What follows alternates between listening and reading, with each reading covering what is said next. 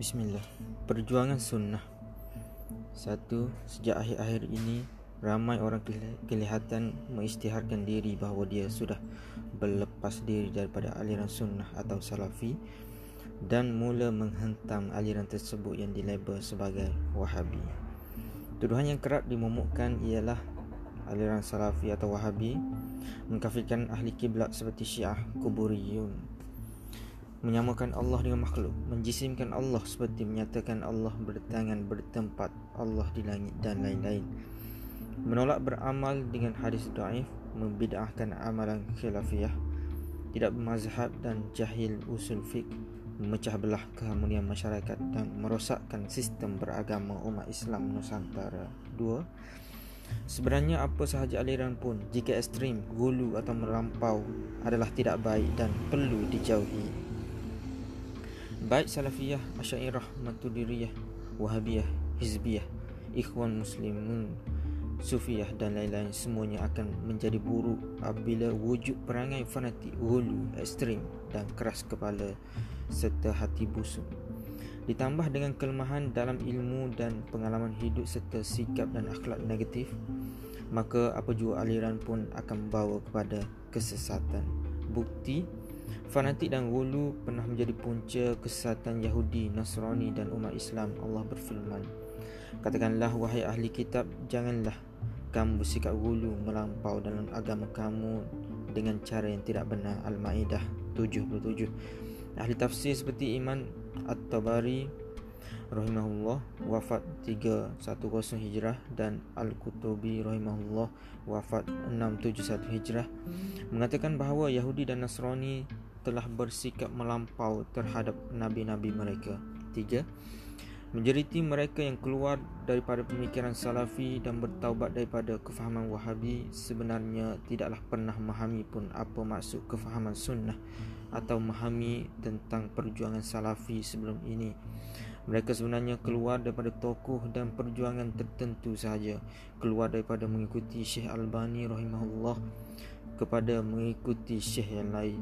Keluar daripada ustaz tertentu kepada ustaz tertentu pula. Fikirkan. Fasa satu. Seseorang yang bersemangat muda pertama kali membaca buku sifat solat Nabi karya Al-Albani rahimahullah membaca buku-buku dan mendengar ceramah pendakwah salafi popular yang membida'ahkan amalan kebiasaan dalam masyarakat selalunya akan ada ramai anak muda yang tertarik kerana nampak hujah dan dalil-dalil yang jelas dan terang daripada Al-Quran dan As-Sunnah. Tambahan pula buku-buku pendakwah salafi dipenuhi nota kaki, cacatan kitab muktabar dan rujukan hebat. Fasa kedua. Apabila semangat mengalir dalam jiwa, mulalah anak muda yang merasakan dirinya salafi, mengikuti fahaman Al-Sunnah menyerang kaum tua, menyerang amalan tradisional dan apa yang dianggapnya sesat, salah dan batil. Perjuangan itu akan meletihkan dirinya, memutuskan persaudaraan, merosakkan hubungan dan akhirnya memakan dirinya apabila sudah meningkat usia. Ditambah faktor pendakwah salafi popular sendiri yang beri kesan negatif seperti ada yang masuk UMNO, ada yang menyesatkan pendakwah salafi yang lain. Bercakaran sesama sendiri, ada yang keras membida'ahkan orang lain. Tetapi dia sendiri pula apabila bernikah boleh pula bersanding dan bermacam lagi lah fasa ketiga. Orang salafi sudah mula hilang semangat sakit hati jemu atau meluat dengan geng salafi sendiri pelbagai isu daripada bergaduh sesama sendiri terkilan dengan sikap guru atau pendakwah sehinggalah kemuncaknya bertemu hujah atau ilmu baru. Kajian-kajian hadis yang dibaca atau kuliah yang dihadiri mendedahkan kesilapan Syekh Al-Albani, kesalahan fatwa-fatwa tokoh ulama salafi, salafi. Kesilapan itu ini mula terbongkar. Kalau dahulu semua hadis mesti disemak dan disahihkan oleh Al-Albani, nilainya dalam hati cukup tinggi. Sekarang tidak lagi hadis yang disahihkan oleh Al-Albani boleh jadi da'if atau didaifkan beliau pula boleh jadi sahih. Kala ini jatuh merudum segala kepercayaan kepada tokoh salafiyah. Kalau ada ustaz anti salafi, anti dakwah wahabi yang ber, berilmu tinggi yang yang mampu menjawab hujah-hujah pendakwah salafi lalu mendekati orang-orang yang nescaya mereka pun akan terpengaruh dan meninggalkan terus fahaman salafi ini dan menganggapnya sebagai pengalaman pahit, kebodohan dan penyesalan. Kini mereka akan bersemangat pula untuk merangi salafi empat. Baiklah, Sebenarnya Islam yang dibawa oleh Nabi sallallahu alaihi wasallam amat luas tetapi ia juga amat ringkas. Ringkas sebab asas perjuangan Islam ialah tauhid kepada Allah iaitu menjadikan manusia beribadah hanya kepada Allah. Beribadah mengikut petunjuk Allah dan Rasul serta berakhlak dengan akhlak Islam. Luas sebab berbahasanya, luas sebab perbezaan pendapatnya, luas sebab kemudahannya, luas sebab maslahat dan cabarannya yang berbeza. Itulah yang gagal difahami oleh pendakwah mengikut pengikut dan ramai orang yang beragama dengan aliran apapun. Saya seorang Islam dan saya dengan rendah diri menisbahkan diri saya kepada aliran Salafi dan perjuangan As-Sunnah. Saya tidak boleh berbangga dengan aliran ini kerana saya tiada PhD agama. Saya tiada pertubuhan atau yayasan yang menyokong saya dan tiada pengikut Tiada pengikut yang mengikut saya seperti kebanyakan pendakwah salafi dan tokoh sunnah. Saya hanya menikmati habuan sebagai seorang salafi dalam hal yang negatif seperti dituduh wahabi, dikam, dilarang berceramah di Johor dan Selangor dan lain-lain. Lebih malam di kalangan lebih malang di kalangan orang salafi sendiri pun saya dituduh bermacam-macam difitnah dan dilabel khawarij, sururi, hizbi, ikhwani dan lain-lain. Allah mengetahui saya mencintai salaf soleh tokoh pendakwah salaf aliran sunnah dan dakwah ini hanya sahaja saya tidak fanatik kepada mana-mana insan kecuali Allah dan Rasulnya. Saya tidak juga pro Saudi, Qatar, Turki dan lain-lain. Negara yang paling saya cintai ialah Malaysia, Indonesia dan Yaman. 6. Aliran Salafi dan perjuangan sunnah yang men, yang sebenarnya menurut apa yang diajarkan kepada saya oleh para masyayikh saya semoga Allah merahmati mereka ialah memperjuang memperjuangkan tauhid dan menentang syirik serta sebarang bentuk ibadah kepada selain Allah. Aliran Asy'ariyah mereka bertauhid dengan tidak menyamakan Al-Quran dengan tidak menyamakan Allah dengan makhluk. Tauhid itu pada mereka ialah tidak menyamakan Allah dengan makhluk. Allah tidak berjisim bertempat dan lain-lain. Musuh tauhid bagi asyairah ialah orang yang menganggap Allah berjisim bertangan bertempat dan lain-lain. Aliran sarafi dan sunnah tauhid itu tidak beribadah berdoa mohon bernazam yang belih kepada selain Allah.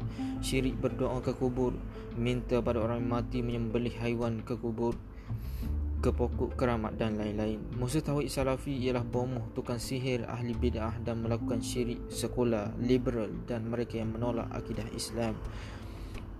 Tidak mengkafirkan orang tetapi mengkafirkan perbuatan orang yang buat kita serah hukumnya kepada Allah kecuali apa yang bukti jelas dia kafir. Adapun perbuatannya itu kita kafirkan jika ianya memang dikafirkan oleh Islam.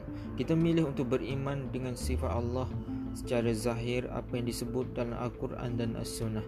Kita tidak menyamakan Allah dengan makhluk. Kita menganggap hanya Allah yang mengetahui bagaimana kita hanya disuruh percaya dan terima. Ini soal gaib.